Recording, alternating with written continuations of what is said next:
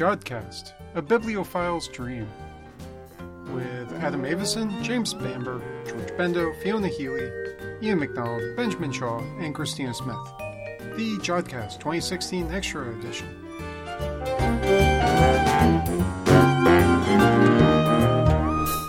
Hello and welcome to Jodcast.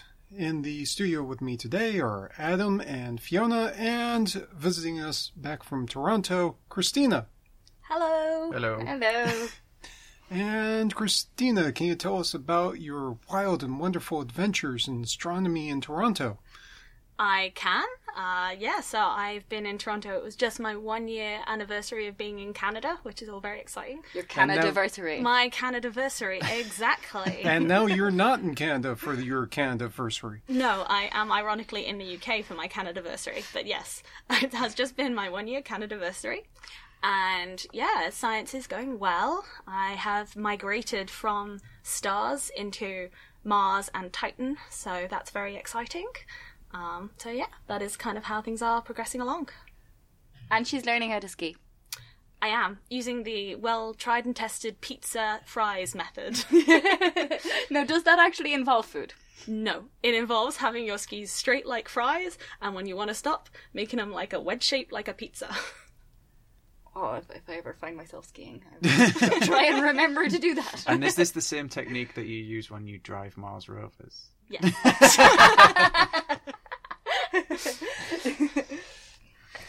Oh, well, on to the show. Today, Ian will be answering your astronomical questions.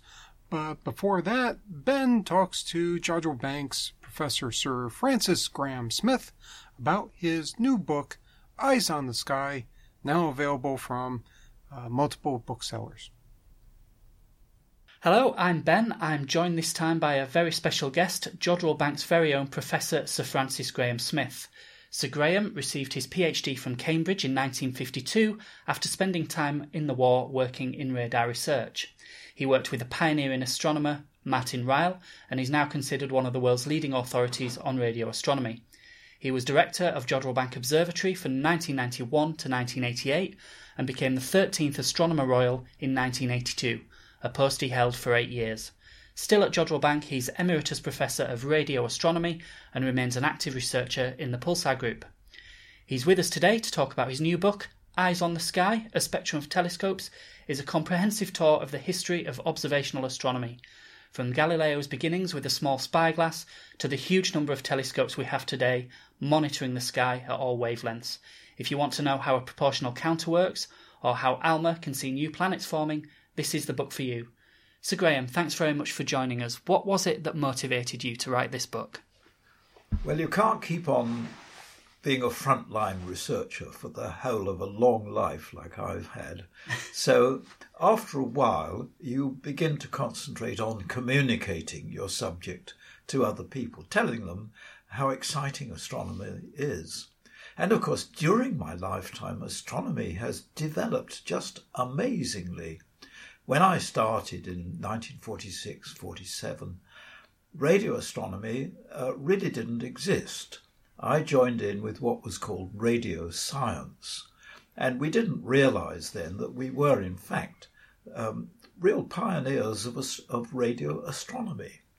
Uh, but it developed that way quite quickly when we started to work on radiation from the sun and, as it turned out, from various other objects, including very great distances, uh, complete galaxies at enormous distances, were emitting radio waves which we could pick up and find out about what was happening on those galaxies. Now, it's not only radio astronomy. After a, a, a few years at Jodrell, I found myself uh, working at the Royal Greenwich Observatory with the job of established, establishing an optical observatory overseas, somewhere in the Northern Hemisphere. So I spent uh, seven years of my career in optical astronomy and looking at the design of telescopes and the organization of an overseas observatory. That was uh, a big step for me, but it's only part of the whole range of telescopes that we now have. See, radio and optical can be done from the surface of the Earth. Radio all the time and optical when it's not cloudy. But if you get above the atmosphere, then you can extend your observations to a very wide range. In fact, it's the whole spectrum from radio right through to uh, infrared and optical to ultraviolet and X ray and gamma rays. Now, they all look quite different, these telescopes, but in fact, they're all linked together, they're all doing the same job. So, what really interested me was how do they do the same job when they're having to work in entirely different ways? That's what led to this particular book. So I think we should probably go back to basics at this point and just ask really what is electromagnetic radiation? What is light as, as we know it to be? That's a pretty fundamental question, isn't it? Yes. It is. Uh, you can look at light two ways, actually. You can look at it as little part- particles of energy, photons, which um, enter the eye and hit the retina and make a little signal. Or you can say it's like an electric and magnetic wave. Uh, so it's a wave which you can compare with waves on the ocean.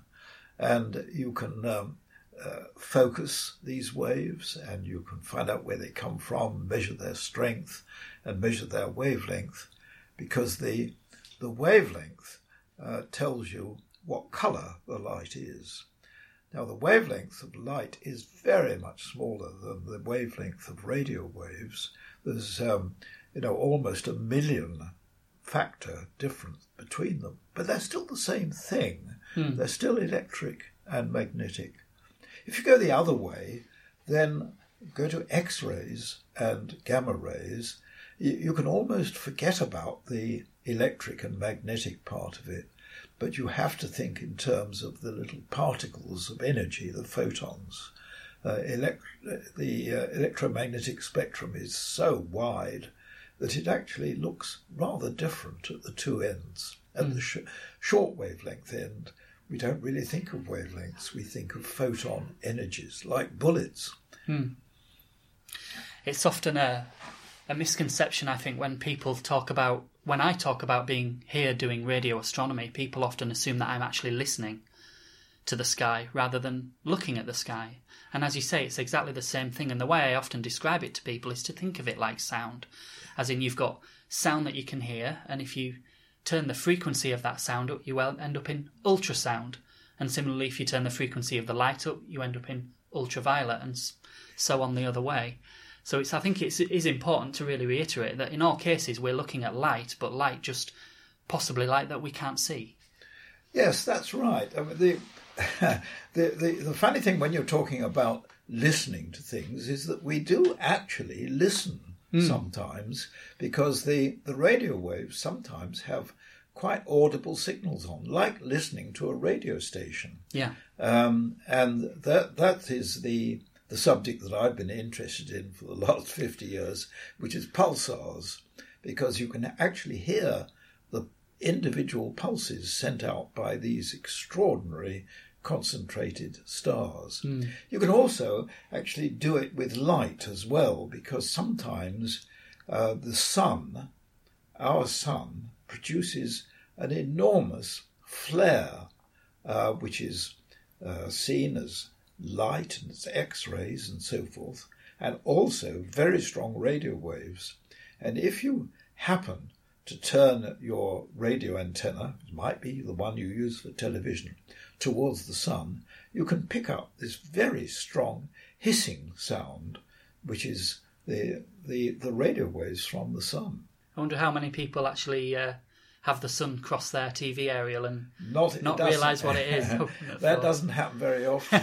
but it, it, it, it's true enough, actually, that the background signal that you get from your TV antenna on your on the side of your house um, actually picks up some radio signals, which are the oldest radio signals that we know of, that date back to almost to the beginning of the universe.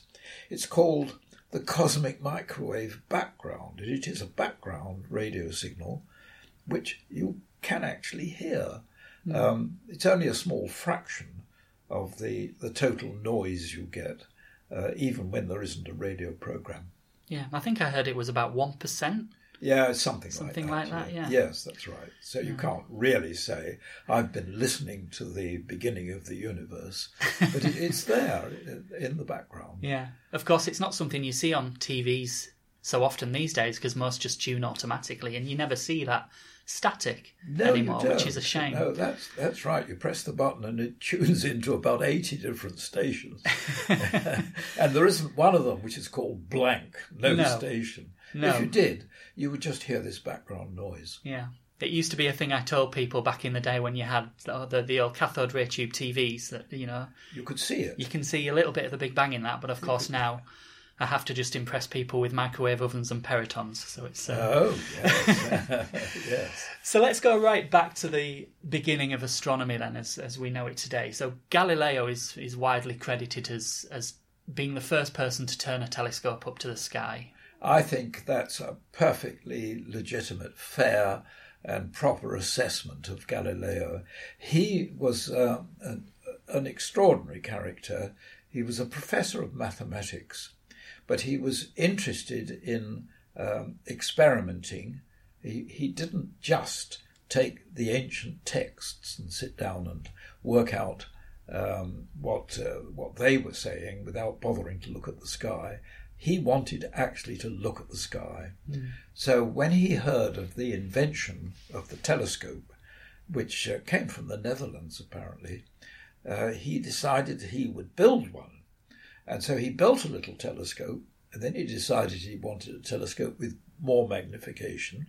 So he built one with more magnification. He was using quite small lenses, the kind of thing you would use in, in your own glasses. And uh, he was using a, a concave lens, which you would use for short sight, and and a, and uh, a convex lens, and uh, putting them together. So in the end, he had to grind his own to get a strong enough lens to get big magnification. That's what he did. And when he had opened the sky by bothering to look at it, he saw the most amazing things. He, he looked at the moon and he found that the surface of the moon was not just a, a, a flat, smooth surface, but had mountains on it. Um, and then the most important thing was he looked at Jupiter and he saw that there were little stars close to it. And blow me, the little stars moved almost from hour to hour, certainly from night to night. And they were the first planets. Uh, the, Jupiter was the first planet which was shown to have real moons. And when it got that, it was so exciting that he wrote it up in a little book, which became an absolutely classical. It was called The Sidereal Messenger. and the message was that the sky is not just a painted sphere that we're in the middle of, looking at the surface of. It was a real deep three dimensional um, universe to, to look at. That was uh, the real breakthrough.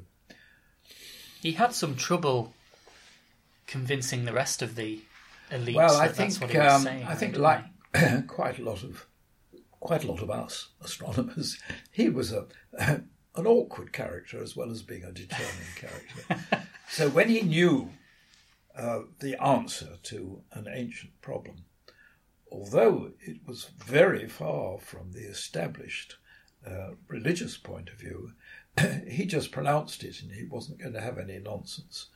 Uh, so, uh, from being in a position of uh, being in, in, in good favour with the church and with the, uh, the aristocracy, he actually put himself too far out on a limb and had to make a public recantation uh, because he, deduced that the earth was not at the centre of the universe. Um, the sun was at the centre of a solar system, and who knows what else would be discovered. So he was open minded about that, whereas the standard point of view was pretty closed closed minded. That's a lesson we could all learn. Indeed. How did he how did he discover that the sun was at the centre? Well, that goes back to Copernicus, really. Um, Copernicus had said, look, if you want to explain these motions of the planets in the sky, the best way of doing it is to say they're all moving around the sun rather than moving around the earth. So that that was um, that was there as a as a possibility and a, a quite widely distributed idea. So that um, he would know about that, and he would say, "Gosh, Copernicus was right," you know. So this, I suppose, quite often happens when you get a theorist. Copernicus was, after all, uh, a theorist. He wasn't observing, um, who pronounces some idea which may seem crazy, um, certainly iconoclastic. Uh, then observations come along, and you say, "Well, maybe, maybe he was right after all." Yeah. And that's what uh, Galileo did. Eventually, he was vindicated. Um, so other people came along shortly after Galileo had, had made these telescopes and began refining his designs.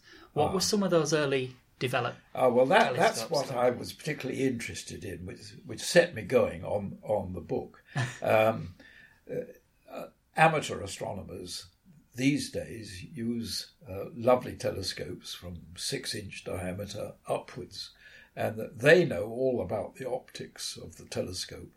But the big uh, move was really done by Newton, I think, when he made the first reflecting telescope. He put a concave mirror at the bottom end of a tube, and uh, he, he then was able to focus light over quite a, a large diameter. Well, people developed it, Herschel and others developed the diameters. But the great thing was that uh, you could use a mirror for any colour of light and it would reflect in just the same way, whereas a, a lens uh, has got what's called chromatic aberration, which means that uh, light of different colours gets focused in a different way, and you can't make such good images.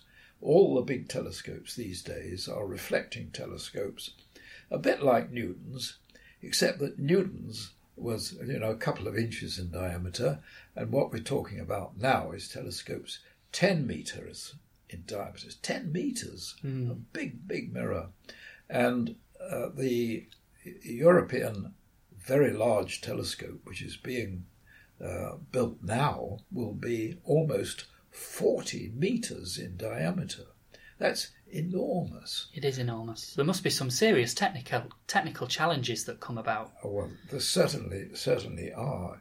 You can't build a mirror like that all in one piece. Hmm.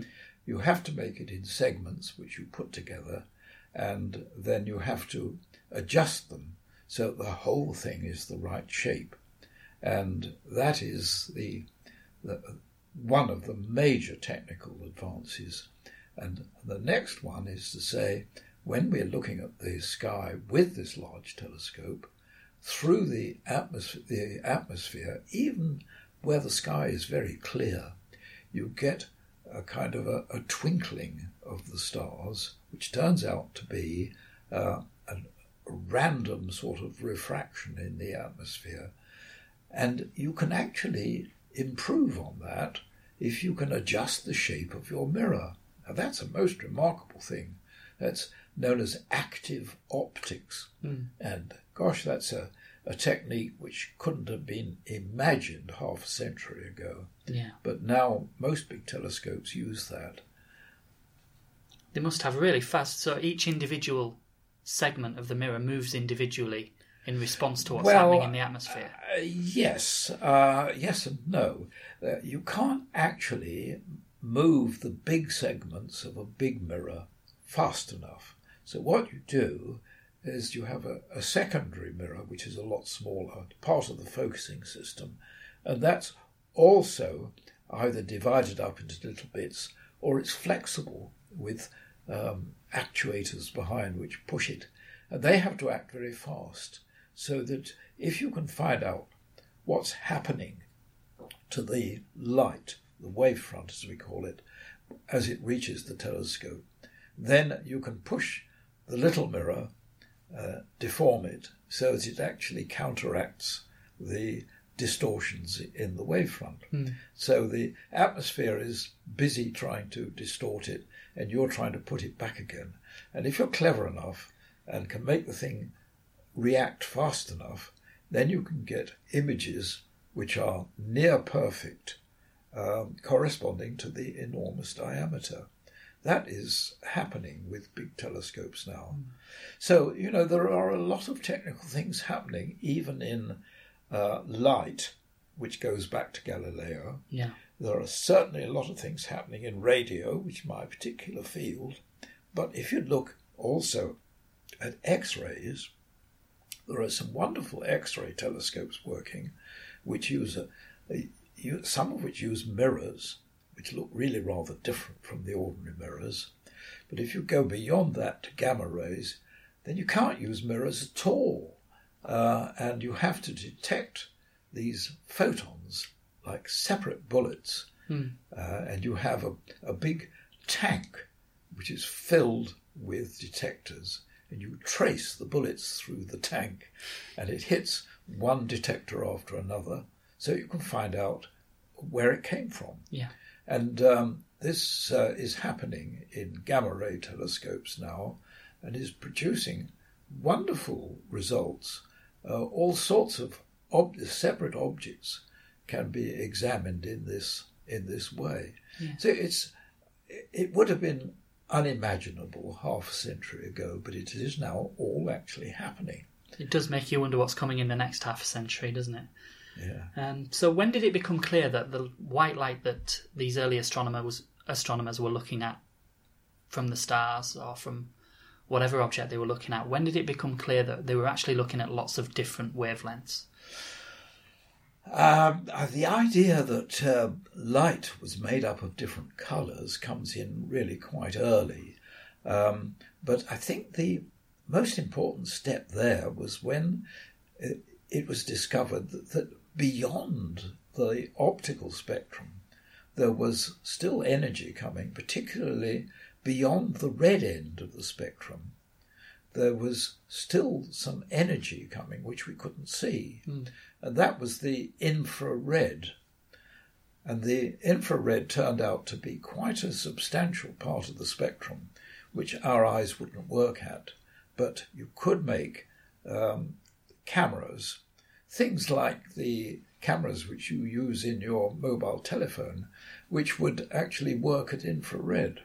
So that there was a, uh, a branch of astronomy which was a fairly straightforward move from what we could do already with visible light.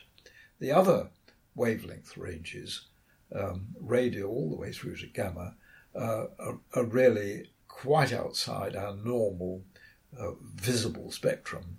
We, we can't just gaze up at the sky and detect X rays. That doesn't work. No, there's a big atmosphere in the way for a start. yeah. How does an infrared detector actually work? Is it is it basically the same as an optical detector, but with a few settings adjusted?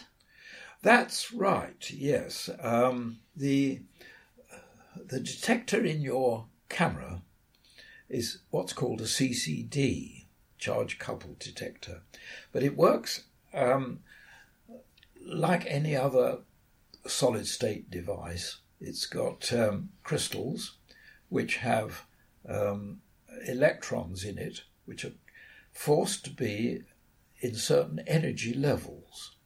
And if you can make an electron jump from one energy level to another, uh, you can actually uh, detect this as an electrical signal. Now, to make the electron jump from one energy layer to another, it has to receive uh, some energy from outside, and that is a photon.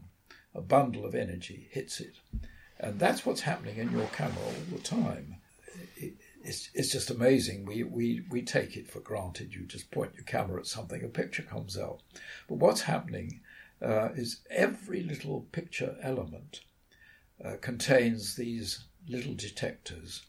And in every picture element, photons are arriving making electrons jump from one energy level to another and producing a little electrical signal. And so that electrical signal is fed into circuits, the little computer inside your telephone, and can be sent down a telephone line or just displayed on a screen. Now, if you want to do that in the infrared, uh, you've got to be a bit careful because the energy levels uh, have to be rather close to one another. And it's not easy to make a device where the energy levels are close enough to take the low energy photons of the infrared. And if you do make that, then you tend to get ran, a lot of random signals.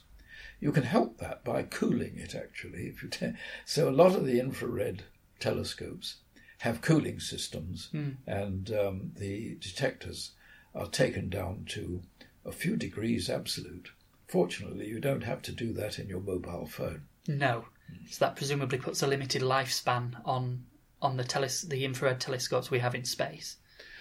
Yes, um, that used to be true, but now um, we can now build refrigerators which take you down to um, about one degree absolute, astonishingly, which are, are just a continuous cycle, and you don't have to keep feeding them with liquid helium or anything like that. Um, they're, it's amazing how well they work and how well they go on working. Because when you launch something into space, you, you've got to have it fairly reliable so that you can be sure that your telescope will work for a year or two or 10 years or whatever the lifetime is. That's difficult. Yeah, very. So we now have from Galileo, we now have Hubble, and Hubble's coming to the end of its life, I assume, and then James Webb. Yes, James Webb. He's, hailed as a successor to yeah. Hubble, but it works at a slightly different range, doesn't it? It works into the infrared as well as the optical. Yes, it would work optically, but the main thing is to go into this infrared region and push the infrared wavelengths beyond what we can receive uh, on Earth, because the although the atmosphere does let through some infrared, you can't go very far into it, and the uh, James Webb will will work to longer infrared wavelengths, that's smaller photon images, and extend the, the spectrum uh, quite considerably, so that uh, not only can it um, produce better images uh, in the wavelengths that we can use on Earth, but it'll extend it into other another part of the spectrum. It's also a pretty big object too, because it's so big that you can't launch this mirror all in one piece.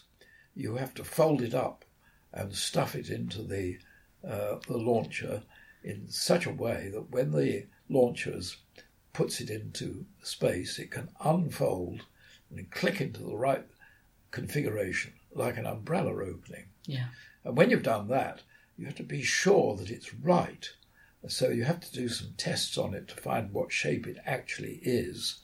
And then you've got little actuators which can push it into the right shape. That's going to be an amazing achievement when they do it. Yeah. It'll be, what's it, a couple of years from now before it's in space.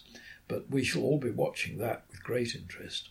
Will this be the same type of telescope as Hubble in that you can go up into space and actually work on it, or is it going to be in an orbit that's somewhat oh, inaccessible? you can't. Uh, uh, you can't do the same thing. Hubble, f- fortunately, was in a, a fairly low orbit by modern, by present day standards, and the same orbit that you can use for space station and for uh, the launch vehicles and so on.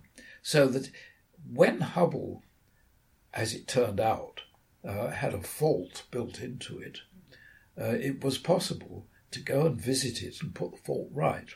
Now, James Webb won't be like that. It's going to be um, very large distances, which are known as um, a Lagrange point, which is so far away that it is just in, out of the question for anybody to go and visit it.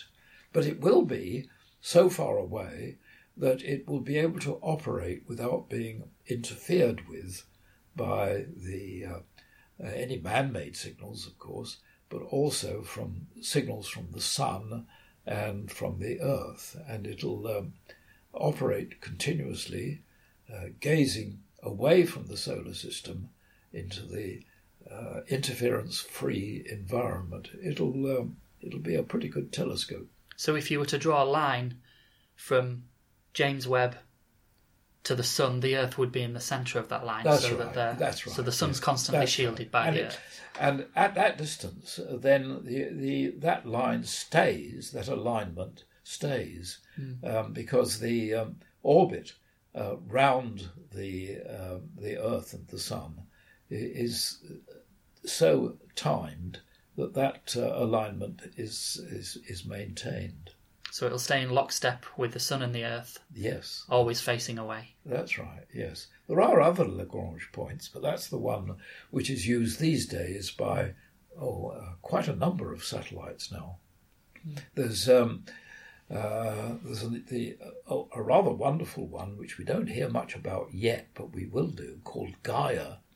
That's uh, entirely optical, but it is taking photographs of the sky with a, a fantastic camera that can cover a very wide region of the sky in great detail and go on and on doing it over and over again. So that will be able to record changes in objects in the sky, um, and uh, it's it's busy taking measurements now. And it, it, soon we shall hear whether the sequence of measurements has been able to detect movements and changes of intensity. Apparently, it's all working well, and it's going to transform our picture of the sky in uh, ordinary visible wavelengths. So if I were to put some infrared goggles on and look through look through them in the same way that Spitzer will be able to, what would I what sort of sky would I be seeing? What sort of objects would I be looking at?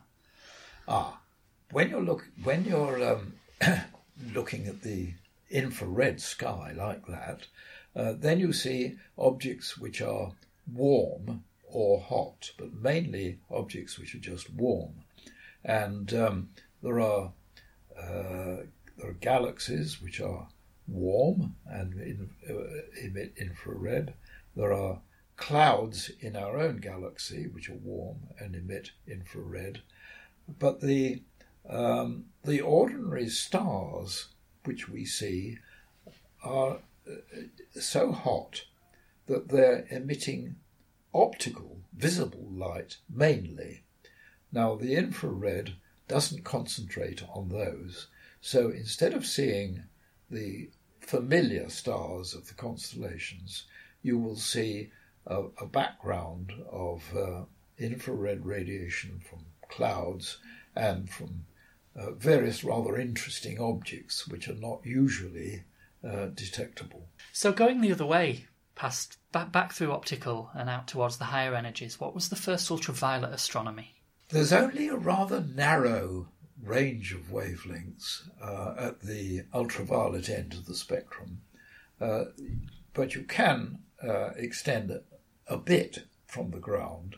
The the first observations in the ultraviolet had to be done from space, and they were done from uh, not satellites but from rockets, uh, which first showed that there were objects producing strong ultraviolet light. And uh, perhaps the most interesting part of the ultraviolet light is the spectral lines. We're, we're familiar with spectral lines in the optical spectrum. You get a sodium light line from streetlights, for example. But the uh, if you go into the ultraviolet, you're talking about much much higher energies and spectral lines with shorter wavelengths. And what you can see is, for example, in the light from the sun, you can get um, spectral lines from iron, iron atoms, which are in the uh, sun, in the corona of the sun, and they're clearly very hot because they've been highly ionized. Now, those lines were uh, detected in rocket flights um, and were obviously so uh, interesting and important that there were fairly soon there were satellites uh, developed which could use ultraviolet light, and that's Uh, it's quite an interesting trick. The detectors are not too difficult because of the high energy photons, but it's more difficult to use lenses because they don't work very well at ultraviolet. You can do it all with mirrors. So you get telescopes which are practically all mirrors and then these high energy detectors. They work pretty well.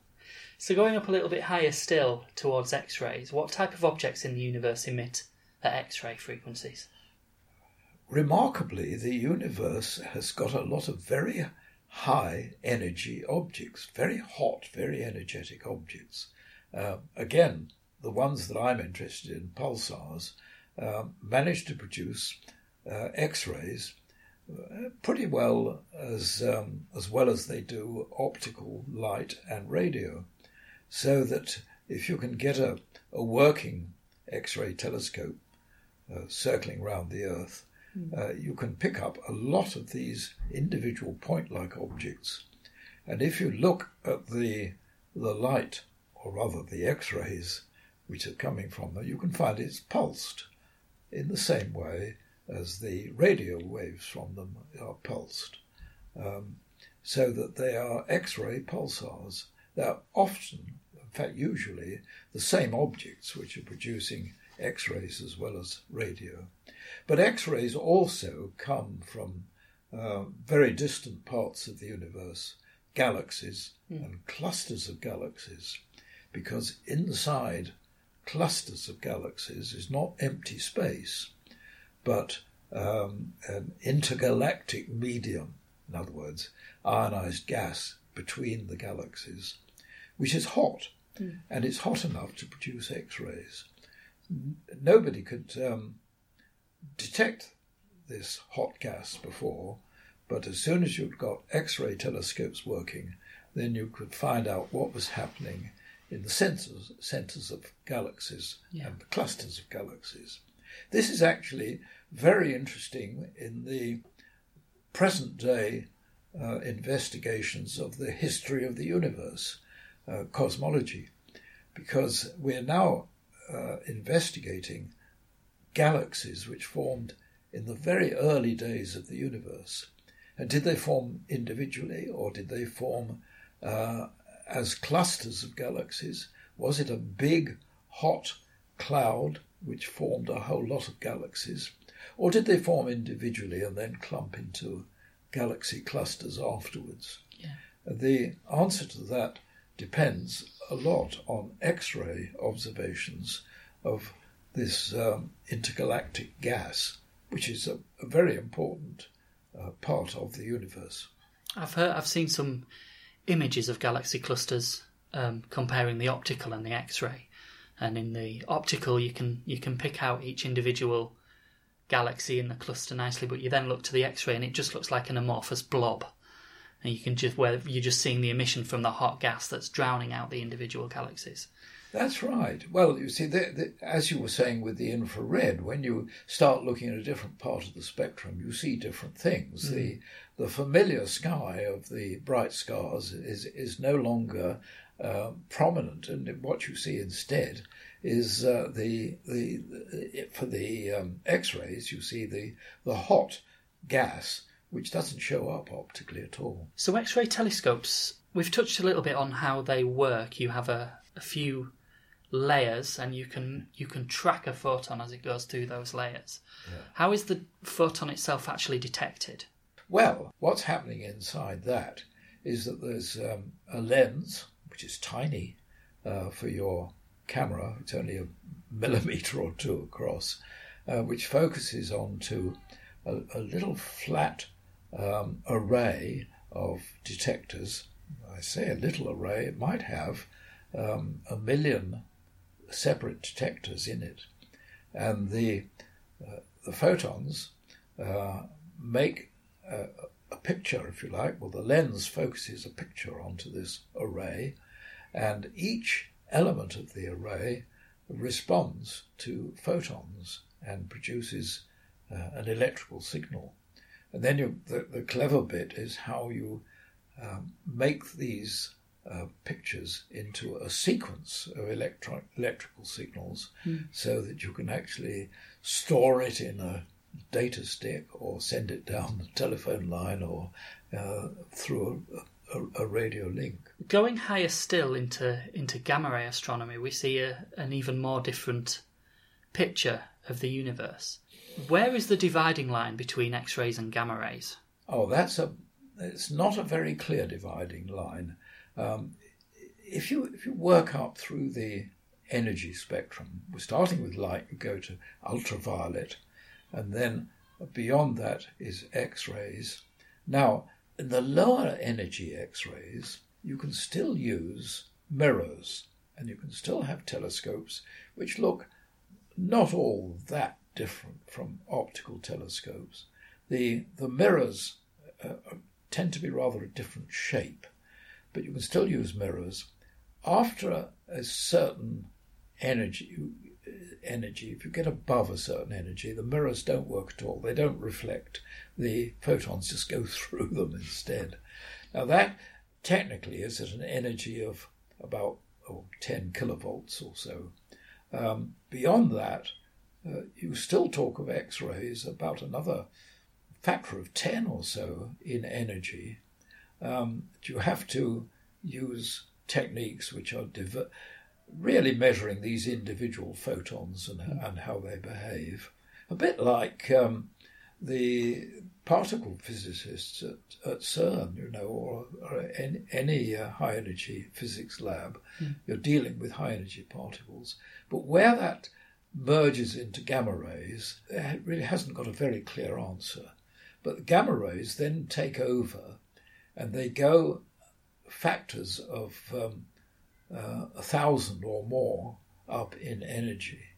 And uh, you still have to use similar techniques, but of course it isn't quite the same. Um, and so you, uh, rather remarkably, you tend to uh, look to the high energy physicists to find out how to build your telescopes. Mm. It's a collaboration in the end. So, did, does it become progressively more difficult to focus an image, the higher in energy you go. Yeah, that's right. You can't actually focus gamma rays at all. You, you have a big uh, tank. It was originally done with a big tank of gas, and the a photon going through that gas would leave a trail of ionization, mm. like a meteor going across the sky. And if you can detect where that um, line of ionization is, that tells you where the photon came from. These days, uh, it isn't a tank of gas, it's a, um, a series of, of layers of detectors which the photons go through one after another. And if you can measure exactly where the photon goes through each layer, mm. then you can find out again where it comes from. And you can also measure its energy, which is very important. So that the satellite is actually just busy collecting photons and uh, sending uh, information about where they hit these detectors. Mm. And then eventually you can put it together and say, aha, we've got a lot of photons from the same direction. That must be an individual object. Yeah. So it's um, rather a different way of going about astronomy. That's I think what's the most interesting thing to me about this range of techniques. Mm. They all do the same job in the end, but it has to be quite a lot different. In terms of actually getting a position from an object in, in these uh, these high energies, how well can a, a gamma ray telescope actually pinpoint the source of an object on the sky? Well, it's astonishing. It can do nearly as well as a small optical telescope. Um, you know, you talk about um, minutes of arc accuracy, mm. uh, which is just amazing. Uh, optical telescopes now can go down to astonishingly small um, accuracies, uh, real high precision down to um, not just an arc second, but a milliarc second is the unit they use. Mm. This is getting really astonishingly accurate. A radio, radio can do the same. From the surface of the Earth, radio astronomers are measuring down accuracy of uh, down to uh, oh, milliarc seconds for, for positions of objects. I want to go back down to to radio astronomy briefly. So we're going back right down to the lowest energy part of the spectrum, the longest wavelength. But the first radio telescopes were a very different design to the type of dishes we're, we're looking at here through the window. That's right. What were those first radio telescopes like? Um, the design of, telesc- of radio telescopes, I think, goes back to early radar installations on aircraft. The first uh, installations of radar on fighter aircraft used the uh, the kind of antenna which was called a, a Yagi, which is the, the if you like the old-fashioned television uh, antenna, which you often s- still have before people had dishes, and those were the kind of things which were installed for radar on aircraft, and when um, Martin Ryle and people like him, uh, from with experience in the war, uh, came back to university, they set up very similar apparatus using the same Yagi uh, antennas to pick up signals from the sun initially. Um, and so when you wanted bigger collecting areas, you just built more of the Yagis and put them all together. And we uh, spent a lot of time building dipoles and Yagis and stringing them together with bits of wire. And it wasn't until quite some time later that we were able to use dishes. The funny thing is actually that uh, we used some German radar dishes, which were um, 27 feet in diameter. They were called Würzburg. And those were the first dishes that we used. I used them when I was measuring accurate positions of radio sources at, at Cambridge. So there was a transition from dipoles, Yagis, into dishes, um, which was quite slow actually. And it was some time before the big dishes were built. Uh, Jodrell Bank one, of course, now, which first worked in 1957, was the first big example. Yeah. Th- There's a new one now, a fascinating one in China, which is 500 meters in diameter. You can't steer it round the sky. It's lying on its back, gazing upwards, but it is the biggest dish, well, the biggest dish that we're likely to build ever, I think. Hmm. Yeah, it's not easy to build very large dishes, really. I mean, nowadays, more often what you see when new telescopes are built is lots of smaller antenna put together. So the only reason, really, that that FAST or the 500 meter aperture spherical telescope in China is is able to be that big is because it's sitting in a huge caldera. You certainly couldn't steer something like that without risking another Green Bank episode, I suppose, where it would just fall over. That's right, yes. Well, you certainly can't build a steerable telescope like that Yeah. at that sort of size. But this will be an, an extremely useful, quite unique instrument. Hmm. Now, the um, the other way to go, as you say, is to build a number of smaller telescopes, identical ones perhaps, and um, connect them together so that they all worked work in one piece. And that is what's happening with what's called the square kilometre array.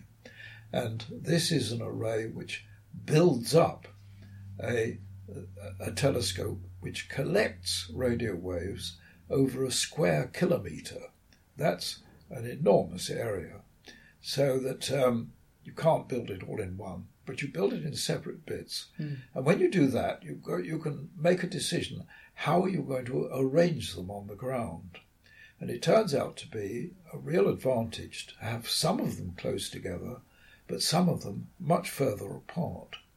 So this square kilometre array will consist of a number of dishes, which will be, um, and, and that's hundreds of dishes actually, which will be spread out over an areas of um, a few kilometres for a lot of them, and then many of them kind of outliers, which can be in another country so far away, a thousand up to a thousand kilometres away.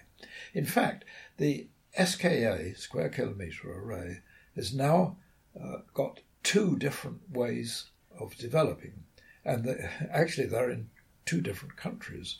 There's um, the SKA South Africa, which has got dishes like I was describing, but there's another one in Australia, which is the SKA low frequency or long wavelength, which uses um, antennas rather like the Yagis that I was talking about earlier.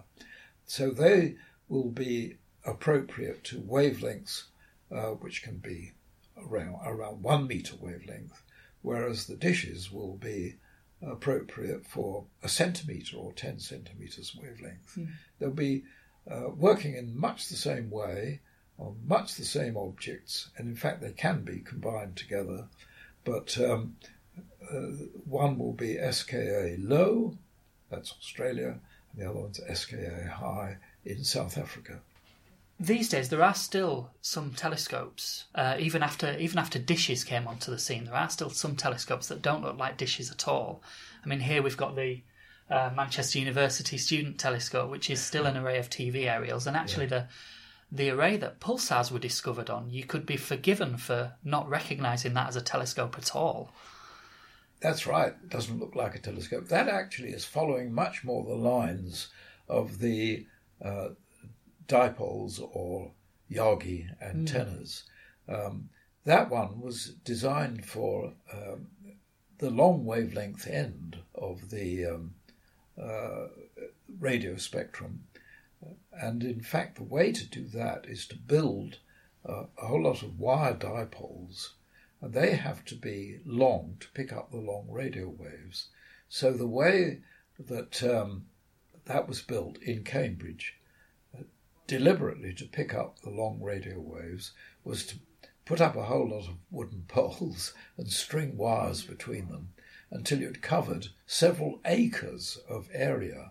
So that was a, a, a very large collecting area hmm. made entirely out of dipoles, all strung together and connected together. Hmm. And it was that array which had enough sensitivity to first detect that there were, in fact, these uh, regular pulsed signals from pulsars. So that was um, uh, the, really the supreme example of uh, dipoles, long wavelength radio. I remember a, a quote from Jocelyn Bell Burnell that said by the end of the second year of her PhD, she could certainly swing a sledgehammer. And she was involved in the construction of that telescope That's, itself. that's right. That was a kind of a, a tradition in the early days. We didn't have much money, so that um, we we built all our own stuff, and um, uh, I was certainly in, involved in the in all that business. We we made um, arrays of dipoles, which were um, you know huge by uh, the, the uh, standards of that time, Yeah. but tiny by modern things. And we did them by uh, bashing angle iron into the ground and stringing wires across. And um, it was uh, it was a wonderful thing to do. Actually, made your own telescope, get your own Yeah. uh, apparatus working, and lo and behold, out come the discoveries. Yeah. It's uh, very exciting. It must be really satisfying knowing that your discoveries have been made on something that you've actually constructed with your own hands. Absolutely, yes. No, it, it's um, we didn't realise how lucky we were, really, because uh, an individual can can uh, build a telescope, take observations, write a thesis, get a PhD, you know, as just as one person. And uh, these days, if you look at something uh, really new, uh, like, for example, gravitational waves, uh, a paper came out only a week or two ago describing the way in which the gravitational waves were detected. And there were a thousand authors on this paper because so many people were deeply involved in uh, constructing, well, devising, constructing, using, interpreting, uh, all, the, all the way through. And you can't pick out one person. It would be quite unfair to do so. So there's a paper with a thousand authors. There must be some politics involved in choosing the first author on the paper. Ah, well, yes. it depends. Uh, If you, the simplest way is to do it in alphabetical order. Now, if you look at the Cosmic Ray Telescope, there are papers with several hundred authors, but uh, remarkably, amongst them is a, a chap called Abdo, whose name begins with A. Not only that, he has two initials, A, A. so if you look, if you look at the references to these papers of the Cosmic Ray Telescope, you will find it is Abdo et al. And al means another 299 people who took an equal part.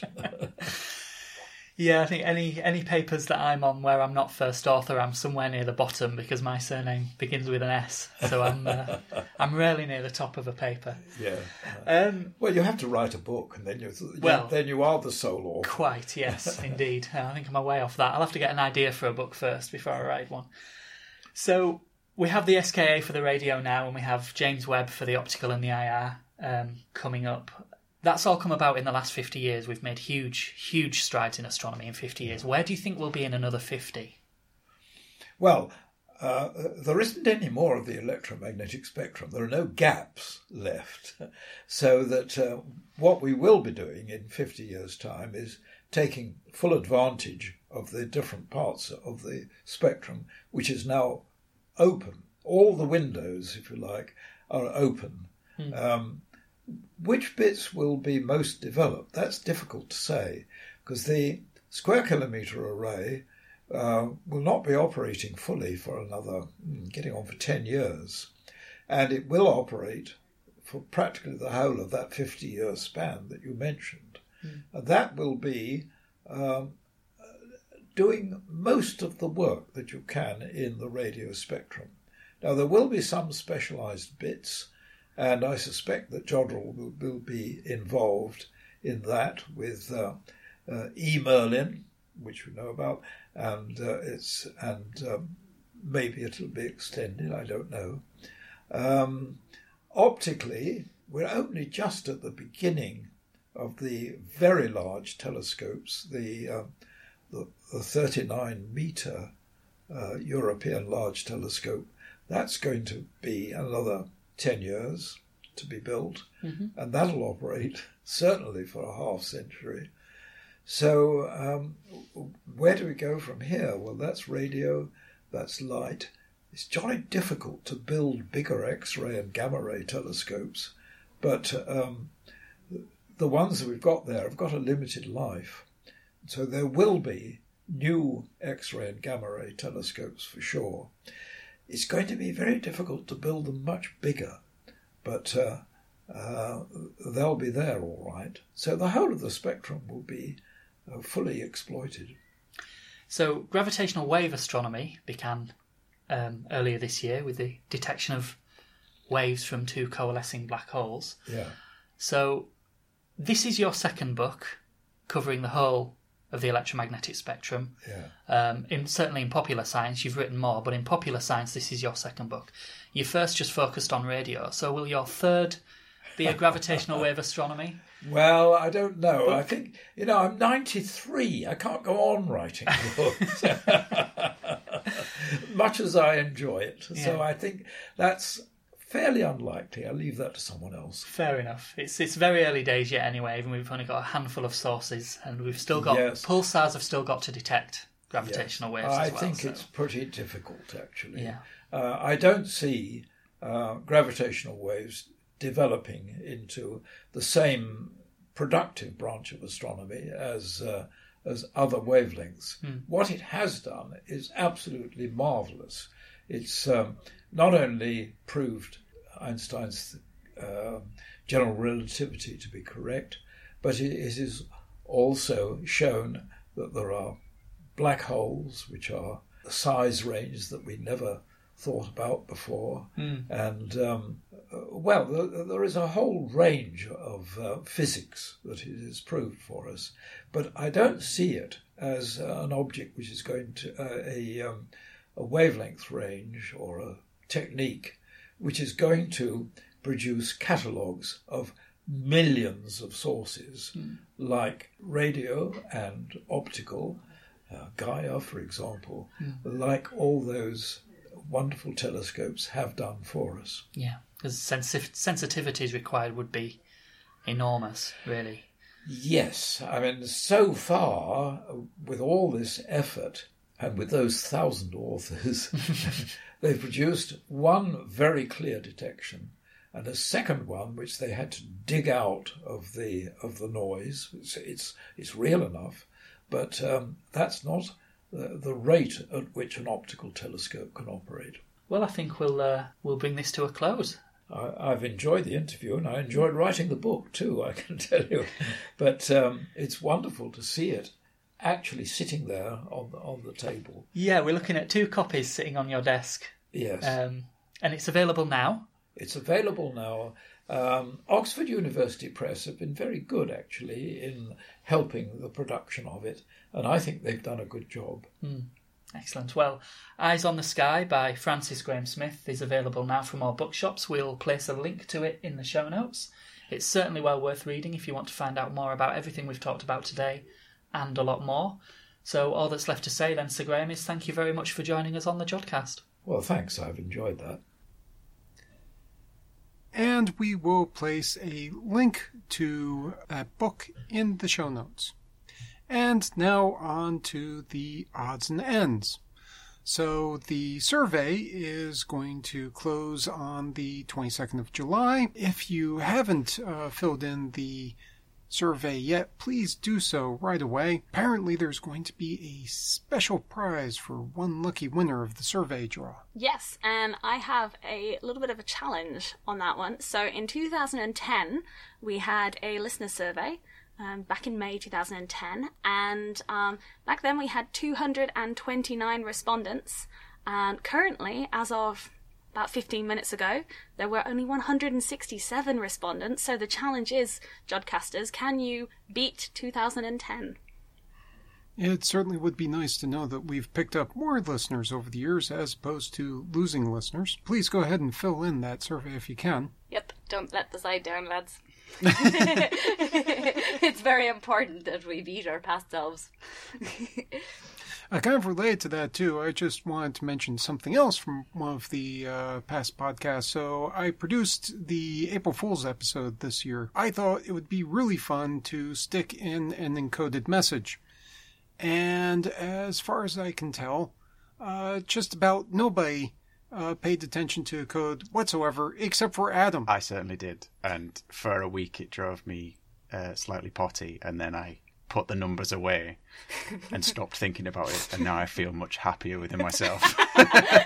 Have the numbers stopped? the now? numbers have stopped. I, I feel like they were some sort of coordinate system, but I'm not sure. And George was very adamant to give no clues whatsoever, and just laughed whenever I brought it up. So so, so while Adam continues to slowly recover from his number yeah, can someone else trauma, sort it out Yeah. for me? And- Uh, go back and listen to the recording. yeah. And yes, see indeed if you can figure out what the numbers are. I did ask um, the person who recorded the numbers if she knew what they were, and she didn't either. So No, she definitely didn't. I just took her you just gave her the numbers, okay? oh, okay. So she just read out the numbers, and you. Oh, okay. I- Ah, that does explain why they were quite so uniform. It certainly helped my productivity it. in the yeah, office. absolutely. Well, the uh, first person who guesses it and uh, also sends in the uh, address, I think we can. Uh, well, I, I will at least pay to send off uh, some of the Alma coasters that Yes. uh, we print out. oh yes, the Alma coasters. Yeah, They're the best. they Yes, are the if- best. if Those Alma uh, coasters are amazing. If you've seen the Alma stand at one of the outreach events, you will have seen our coasters. If you were lucky enough to see with your own eyes the Alma coasters, I. Yeah. I've been taking them around with me, and they keep and they keep exiting my bag in random places. do you think they're going on little adventures? I think so. Oh I my take god! them on adventures. Do you? Yeah. I took one to Nottingham. I'm gonna take one to St. Petersburg. I'm Yes, gonna say- yeah, yeah. I'm should going to do the that. EVN in St. Petersburg. I'll take mm. some Alma coasters. Some are going to come live with me in Toronto. I'll plant them around strategic locations in St. Petersburg. I've taken some to Chile, so we're go, doing quite well We're for the. spreading the uh, Alma coasters There- around there- the there's also an Alma conference in California. Yes, so, so we've these got are North like America covered. coasters printed by the UK Alma Regional Center Node, but uh, there's going to be a much bigger Alma science meeting, including all of the Alma people from all of the international uh, organizations that participate in that, and so we can show off our Yeah. now, do you think they'll be printing their own coasters? No, No. Okay. They'll probably give us free pens or something. Free pens. pens are, I've got so many pens. I love pens. It's funny, whenever my girlfriend goes into her handbag to get a pen out, like when we're out, it's always an astronomy pen because it's something that I've picked up at a conference and just discarded around the house. So, moving on, Fiona, what would you like to talk about today? Okay, well, uh, my odd and end today. Um, so I, did my usual desperate scramble ten minutes before the show started for an odd and end, and uh, and I had a lot of options. But what I decided to talk about um, uh, was a study that I read, which was published in Springer. It's a study that a group of scientists uh, based in Colorado did, um, uh, called "But You Don't Look Like a Scientist." Women scientists with feminine appearance are deemed less likely to be scientists.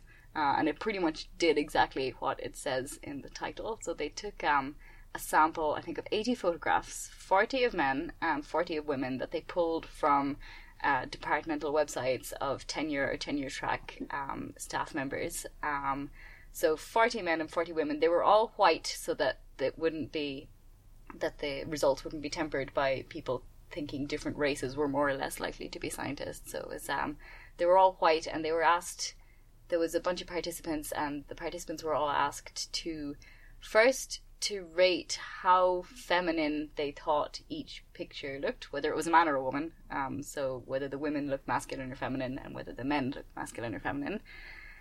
And then they were asked a few other things, like to rate how attractive they thought they were and how likable they thought they were. Um, and then they were asked, "Do you think the person is more likely to be a scientist or a teacher?" And the finding was that for the men, even the more effeminate looking men, it didn't really, there was a slight bias towards thinking the more masculine looking men were scientists. But for the women, uh, there was a very clear uh, trend, and that, that the more feminine looking women uh, were less likely to be considered to be scientists. They thought it, the people who, the participants in the study thought it was less likely that those women were scientists. Um, and interestingly, um, both men and women were considered equally likely to be scientists. Um, overall, I think the results found, but the more among the women, there was a bias towards the more feminine looking ones uh, that they were not thought of as scientists. So, uh, so yeah, and I mean, I can definitely.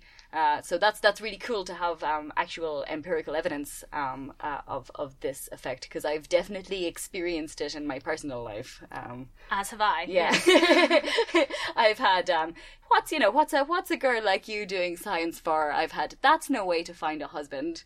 Um, yeah, yeah. I mean, They don't understand the male to female ratio I know that's what I said. I was like, "Are you joking? It's a fantastic way to find a husband." No matter what your persuasion is regards marriage, please pursue careers in science. I agree with Yeah. that statement. Uh, no matter how effeminate you consider yourself to look, please pursue a career in science. No matter how effeminate you want to look, please pursue a career in science. I feel that your feminineness and your desire to do science are mutually exclusive factors. Exactly. but uh, yeah, no, it's cool because often as a woman, um, when you when you say things like, "Oh yeah," you know, people people say when, when you report incidences of hearing stuff like that, people are like, "Oh yeah," but that's not really a problem. That probably doesn't happen that much. And uh, well, now now we've got proof. So so there. Uh, people haven't done like uh, what uh, at least the staff here have had to do, for example, which is uh, kind of subconscious bias training. I did this anyway. I don't know if Adam did this, but it was an online thing where you watch a video and sh- see various examples. For example, see like uh, uh, this older black guy who walks into like an office uh, wearing his biking gear, and it's assumed that he's a courier or not a PhD in mathematics, for example. Yeah. On the other hand, he did walk into a business office wearing his biking gear, so That happens here. There are staff members that do that here. Yeah. I I used to rock up in my biking gear, having cycled into Manchester in the rain. I suppose I still thought you were a scientist, no matter what you were dressed as. so. You're just more of a soggy scientist. Yes, That yes, happens a lot in Manchester. We're often soggy. yes. The waterproof trousers and waterproof fluorescent jacket are the way forwards. anyway. The uh, uh, as a serious note to all of this discussion, uh, one of potential biases which you uh, didn't address, uh, which may have been present in uh, the review, was age. And so we do know that there has been a bias towards women historically in sciences for a very long time. that's bias is being overcome over time, but that may mean that the number of women who make it into academic positions tend to be uh, younger uh, relative to their male counterparts in a department because it's uh, they're going to tend to be more recent hires. Would this in turn affect how people rank uh, people in terms of femininity and in turn bias the results? Well, I think um, so. I think what you're saying is like the younger you look, more or less likely people might be to say. Well, I would say for any given academic department, there's Okay. probably a greater likelihood because the biases towards Yeah. women in the past, even the recent past, like 30 or 40 years ago, Mhm. that um, if you look at the older academic staff, they're going to be tend to be more male dominated than the younger Sure. academic staff. Sure. I think in this particular study, um, they um, they do mention age, and I think they tried to choose people who all looked about that. They, they they didn't have like a sample of people who looked very old and people who looked very young. I think they chose people who were all um, at least sort of looked a similar age group. Um, That was something else that actually, personally, I I have a slight worry about because I look like I'm about twelve. it is true.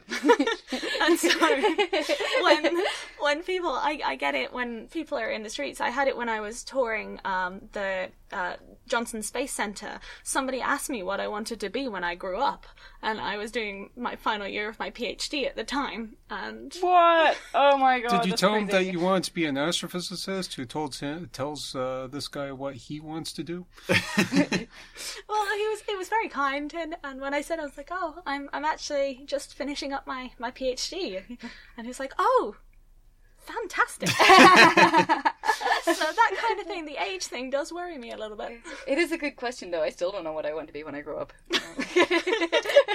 How many uh, months do you have left in your PhD? George, don't ask me that question. Forbidden. We're not talking about it. Soon then. Oh, it's not soon. La, la, la, la,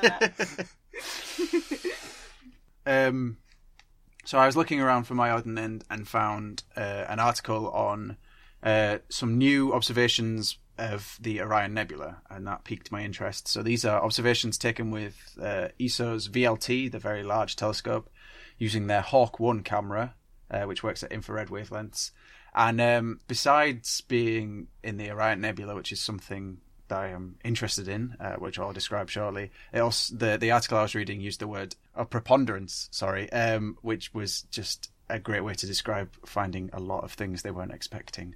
So they found a preponderance of low mass Preponderance. preponder. Uh, I can't say it out No, loud. sorry, I'm not correcting you. I'm just trying to learn it. Pre- Uh, of low Preponderance, Yeah. kids. Come on, move on. preponderance. It's a new word for me. of low mass, uh, basically brown dwarf stars within the Orion Nebula. So um, the Orion Nebula itself is a very well studied region of, of star formation and um, is sort of a test bed for constraining models of how stars form in groups. And uh, it's used to test a concept known as the stellar initial mass function, or the IMF. Um, and this is a function that describes the number of stars of a particular mass you get forming together in a, sting, a single star formation epoch. So, if in one period of star formation, you get stars of different mass, but you are less likely to get really massive stars, things that are multiple times the mass of the sun. And then it's it's basically thought to be a bit of a power law, so you get more lower mass things. And then at some point, there's a, a turnover, and you start losing. Uh, you start having fewer of the little objects. However, these new observations have found that after this little dip, when you get to quite low mass, there's another peak where you start getting quite a few um, brown dwarf mass uh, objects, which sort of has interesting implications for how the gas in a big star forming clump is, is divided and how many stars you'll get um, as an end product of a, a period of star formation within a galaxy. It was interesting to me because I used the the relations that have been derived are, or somewhat based on the Orion Nebula to predict the future population of, of stars within a particular cloud, uh, down to something slightly bigger than than these brown dwarfs. But um, any changes in the IMF will, will affect the result, and, and, and I believe the IMF is used sort of I want to say universally throughout astronomy uh, from early periods of star formation in, in submillimeter galaxies, so at the early times of the universe to uh, sure George uses the IMF occasionally in his work. Yes, uh, in my uh, next paper, in fact, I'm going to have a lengthy discussion on the initial mass function and how that affects how we measure the rate at which stars are forming. Not because I want to, but because I think I'm going to have to. Preponderance. so yeah, that that it was interesting to me, and and if you can go and find these images, so if you sort of, well, I'll I'll, I'll provide links to to the paper and to the and to the news article I found. Um, the images from the VLT are absolutely beautiful as well. So George, I'm sure you don't have to do anything you don't want to do.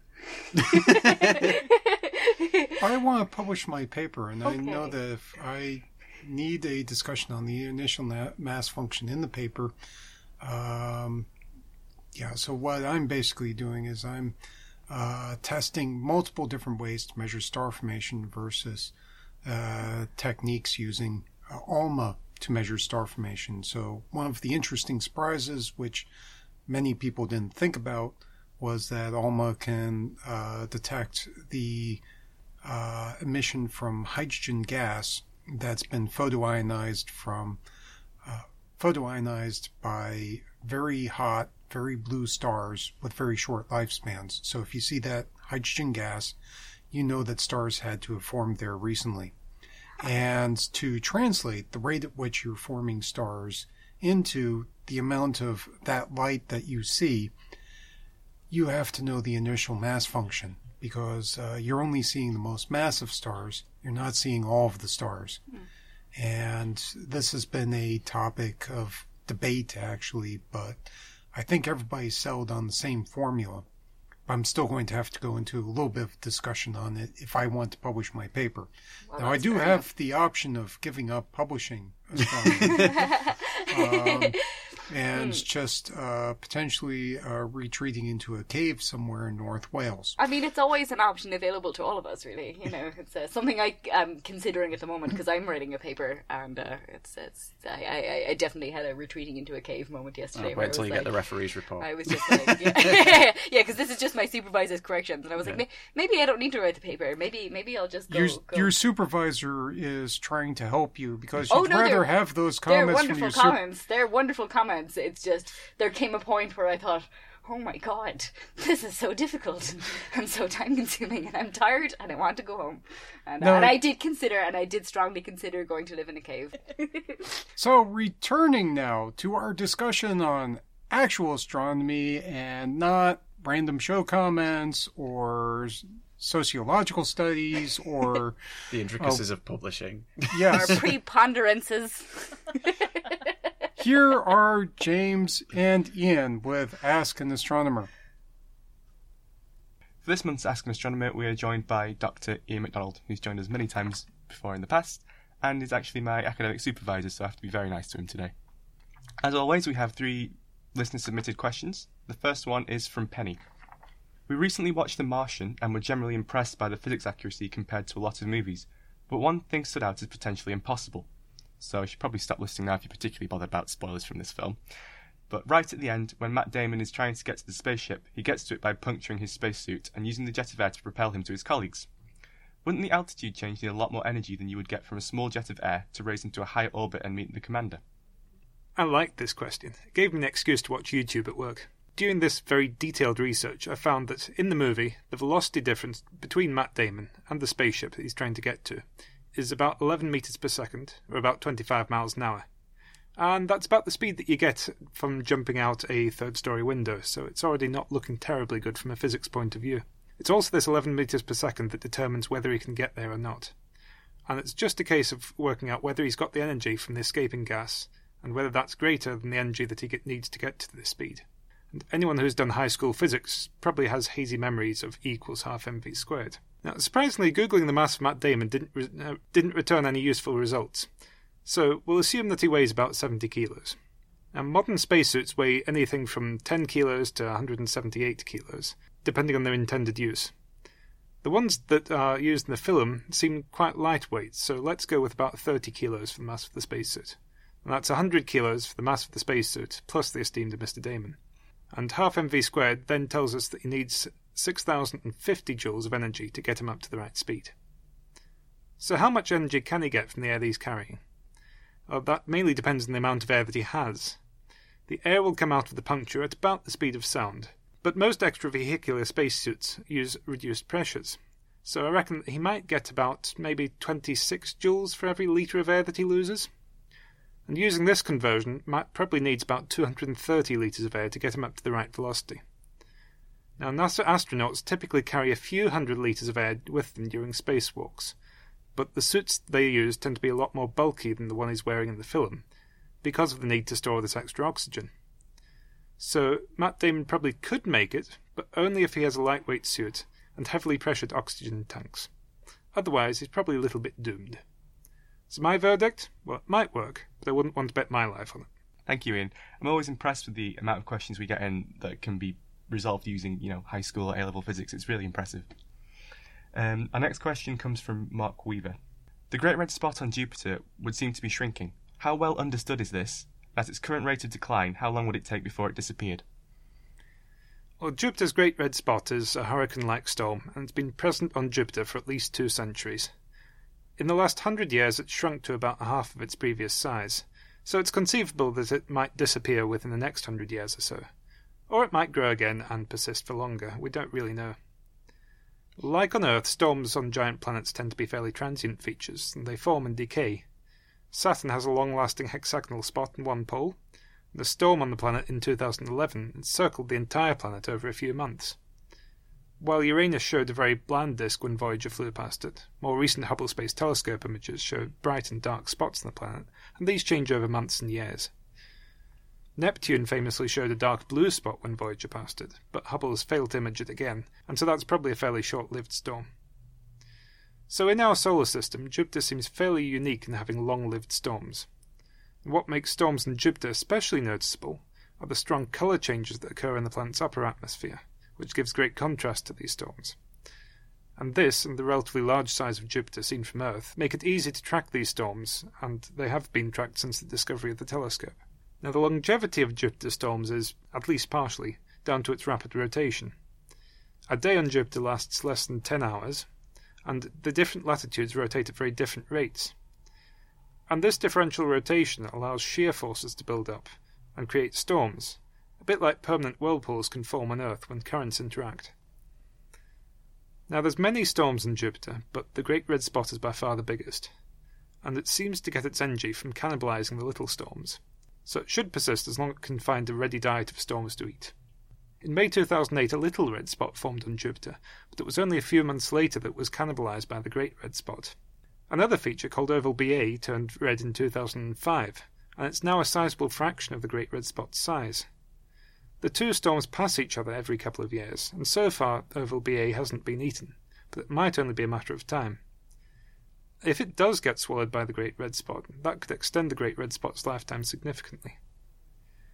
Now, weather prediction is quite hard on Earth, where we basically understand what's going on, so I think it's safe to say that we don't really know what the future of the Great Red Spot is, but it'll probably be quite fun finding out. So I suppose a good follow-up question here is: Do you expect Juno to um, help us understand this these features more? Well, Juno is going to do a lot of imaging of uh, Jupiter's surface while it's there, and that's going to give us quite uh, unprecedented detail of the um, storms going on on Jupiter. Um, and so that, combined with uh, ground based and space based imagery from Earth, will tell us a lot more about how these storms form and interact. Okay, thank you. So the final question here is really Iain's specialty um, and comes from Charles. My question concerns the transformation of our sun into a red giant. What will happen to the Earth Moon system? Well, I've been looking at the last phases of stellar evolution, particularly the evolution of sun like stars, for the last 10 years. So I'm in a good position to tell you exactly how much we don't know about what's going to happen. what we do know is that in about 7.5 billion years' time, the sun will run out of nuclear fusion, uh, run out of nuclear fuel. And as it burns the last of this fuel, it will increase in size by a factor of maybe 100 to 200 times before becoming a planetary nebula and fading away as a white dwarf. Now, we know that during this process, the expanding Sun will engulf Mercury and Venus, and they'll likely be destroyed. Mars and the outer planets will probably survive, and they'll probably remain in orbit around the dead Sun, unless their orbits interact with, with each other and one gets thrown out. But the Earth is just on the boundary between these two zones, and we don't know whether it will be engulfed or whether it will survive um, to orbit to the dead Sun. For the Earth's future, there are two competing forces that will determine our fate. Firstly, we've got tidal drag, and that pulls us towards the Sun. And secondly, we've got the solar wind, and that reduces the Sun's mass and makes the Earth's orbit expand further away from the Sun. Now, we don't have enough information to work out which of these effects will win. The strength of the solar wind in particular is very crucial to this factor, and it sets the maximum size and lifetime of the Sun. If we do manage to escape destruction by the Sun, the Earth and the Moon will look very different. They will still be recognizable as the Earth Moon system. Although the Earth and Moon are moving further apart because of the tides create, they do so quite slowly. And over recent geological time, the Moon has been moving 22 kilometers away from the Earth every million years. And as it does so, it takes energy from the Earth's spin. So our day gets longer by about 12 seconds every million years. But this evolution will only continue as long as the Earth has oceans, which are what provides the tidal damping force. And the oceans are predicted to boil off the Earth in about 1 or 2 billion years' time as the Sun gets hotter. So the Earth and the Moon will still be recognizable as they are today, although our day will be a few hours longer and the Moon will be fractionally further away. Although the physical Earth may survive, it will probably undergo a runaway greenhouse effect, like Venus has today, except more severe. And this could heat up the surface of the Earth to over a thousand degrees Celsius, turning the Earth's surface into a magma ocean and erasing the surface of the Earth we see at present. So there will be nothing for future civilizations to find of us, except the probes that we've sent out into the outer solar system. The picture will be even more dismal if we're pulled the other way, into the Sun. The first thing that will happen is that heat from the sun will transform the Earth and the Moon into balls of liquid rock. And once the Earth and the Moon are enveloped by the sun's outermost atmospheric layers, drag forces will gradually force the Moon to spiral in towards the Earth. Now, since the Moon and the Earth are going to be balls of magma at this point, the collision of the Moon into the Earth will be a fairly sedate process, although you might want to stick around for the magma tsunami, which will be pretty spectacular. And once the Earth Moon conglomerate has been absorbed by the Sun, the magma oceans will probably boil away into nothing as it's dragged further into the Sun's atmosphere. However, it's not certain that it would be completely destroyed. The outer regions of the red giant sun will be very tenuous, and we're now finding the ghosts of planets around white dwarf stars that we think were one time in orbiting inside the red giant stars that they came from. And it may be that the Earth will still rise, phoenix like, out of the dying sun, and orbit the cooling white dwarf sun as a rocky cinder until the end of time. Either way, that's a pretty dismal end to the Earth's history. But on a positive note, at least for a while, Manchester will be quite a dry place for once, so you got that to look forward to. That's certainly going to improve the climate around here. Thank you very much, Iain. And now on to feedback. So we don't have any post or email uh, but we do have a couple of Facebook uh, entries, don't we? Uh, yes, we do. Um, Teresa on Facebook says, You guys are the best. You do a wonderful job with your podcast. Thank you so much for sharing it with the world. Well, thank you, Teresa. That's lovely. On Facebook, we also have a comment from Mark Shaw about a book that he's found um, by the scientist George Gamow, who um, uh, was one of the pioneers working on the Big Bang Theory, and uh, he was he was a funny guy actually, um, George Gamow, because uh, he he published a paper about it um, with two other uh, scientists um, called Alpher and what was the other one? Was it Bethe? Beta, yeah, yeah. So uh, so it was a paper by Alpher, Beta, and Gamow, which uh, he got a great kick out of because there are very few jokes in science. so you've got to go with them when you can. Well, there was that one guy who he was a single author on a paper but wrote the entire paper as we did this we did that and the That's so sad. the referee's comment was well, there's only one of you you need to change everything to i did this i did that so instead he added his hamster as an author oh my god, that's awesome. and i do believe that that is a legitimate I just have this amazing image of this this man doing science with his trusty hamster hamster at his side, um, you know, like Pinky in the Brain. Um, but anyway, anyway, coming back to George Gamow, uh, this is interesting to me uh, because I actually have a copy of the book that Mark is talking about. I have it here in the studio. Uh, it's very old. He bought it in July 1968, and it cost 13 shillings and sixpence. Um, and the book is entitled Mr. Tompkins by George Gamow, and it's a it's a really funny and cute little book that George Gamow wrote to explain scientific concepts to uh, lay people, and it uses um, uh, to to do this. It uses the experiences of the fictitious Mr. Tompkins, who gets up one day and finds himself in a world where the effects of special relativity are greatly enhanced. And so, uh, for example, um, you know, finds himself, let's see, here we go. There's all kinds of situations in which he's watching people on roundabouts shrinking and going back in time. And he's, he, or is he on a train and then he's looking at the window at things getting shorter or longer. And uh, it's, uh, it's, it's full of cute little diagrams and, uh, and pictures. And it's very kind of, uh, 1950s. It's uh This is awesome, and I need this in my life. So Yeah, it's going to go amazing. and find a copy. yeah, it's an amazing book. It's really fantastic. It's got all these cute little drawings um, of uh, Mr. Tompkins uh, finding himself in uh, all kinds of uh, strange situations and playing games like quantum billiards and and uh, um, yeah. So uh, so yeah, my grandfather gave me this book um, when I started when I started doing physics at university. Um, uh, my my grandfather was a was a scientist also. Uh, he he was a fantastic man, and uh, and yeah, he gave me a copy of this book, and I always thought, you know, I'll hang on to this. This will come in very useful to me one day, and so I kept it by my desk, and uh, now here we are talking about it in the Jodcast. So. Uh, so yeah, Mark Shaw, um, you'll be happy to know that uh, that I have in fact read this book.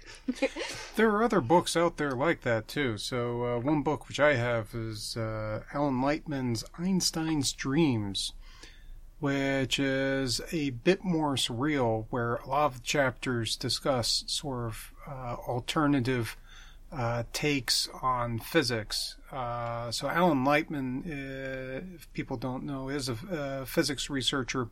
I don't know the specifics of what he does, but I do have like another astronomy textbook by him written with George Rybicki. Is that Rybicki and Lightman? Yes, Oh my god, that book! That book is hard. So George Rybicki and Alan Lightman wrote a book called Radiative Processes in Astrophysics, which discuss a lot of the different ways that radiation can be produced. So radiation uh, in the form of black body radiation, radiation from thin ionized gas, such as free-free emission, uh, radiation from relativistic moving uh, electrons, called which produces synchrotron emission. But Lightman also wrote a uh, separate fiction book called Einstein's Dreams, like I mentioned before, and that has more surreal stuff in it, such as, um, well, the one chapter which stands out the most in my mind is What If Time Was Three Dimensional? And so you actually have uh, this uh, story in one of the chapters which describes what happens to uh, the main character uh, when he moves in three different time dimensions, and like three different things happen in his life. Uh, based on one original starting point in time. It's interesting to know the Gamow actually wrote a book like that first, though. Uh, yeah, no, a lot of people don't know that. As an aside, just because uh, Fiona reminded me of it when she was saying that this book describes special relativity um, quite well. Uh, I was introduced to a game while I was at a conference. It's an online game called Velocity Raptor, and um, if you want to have a go at seeing what special relativity is like, in inverted commas, uh, give that a Google or we'll put it in the show notes. Um, basically, you're a raptor that travels through little levels and the speed of light changes, so different special relativity effects happen as you move through the levels, and uh, it's quite interesting to see. I found it quite informative. Um, it was at a conference where that was appropriate to be discussed. I wasn't slacking off at the back or anything. Good to know, Adam. the Good to know, astronomy 'cause we Yes, yes, worried. at dot astronomy. Yeah. Uh, on Twitter, uh, thanks for retweets and follows. And if you want to get in touch, you can do so via the website at www.jodcast.net. On Twitter at twitter.com slash Jodcast. On Facebook at facebook.com slash jodcast.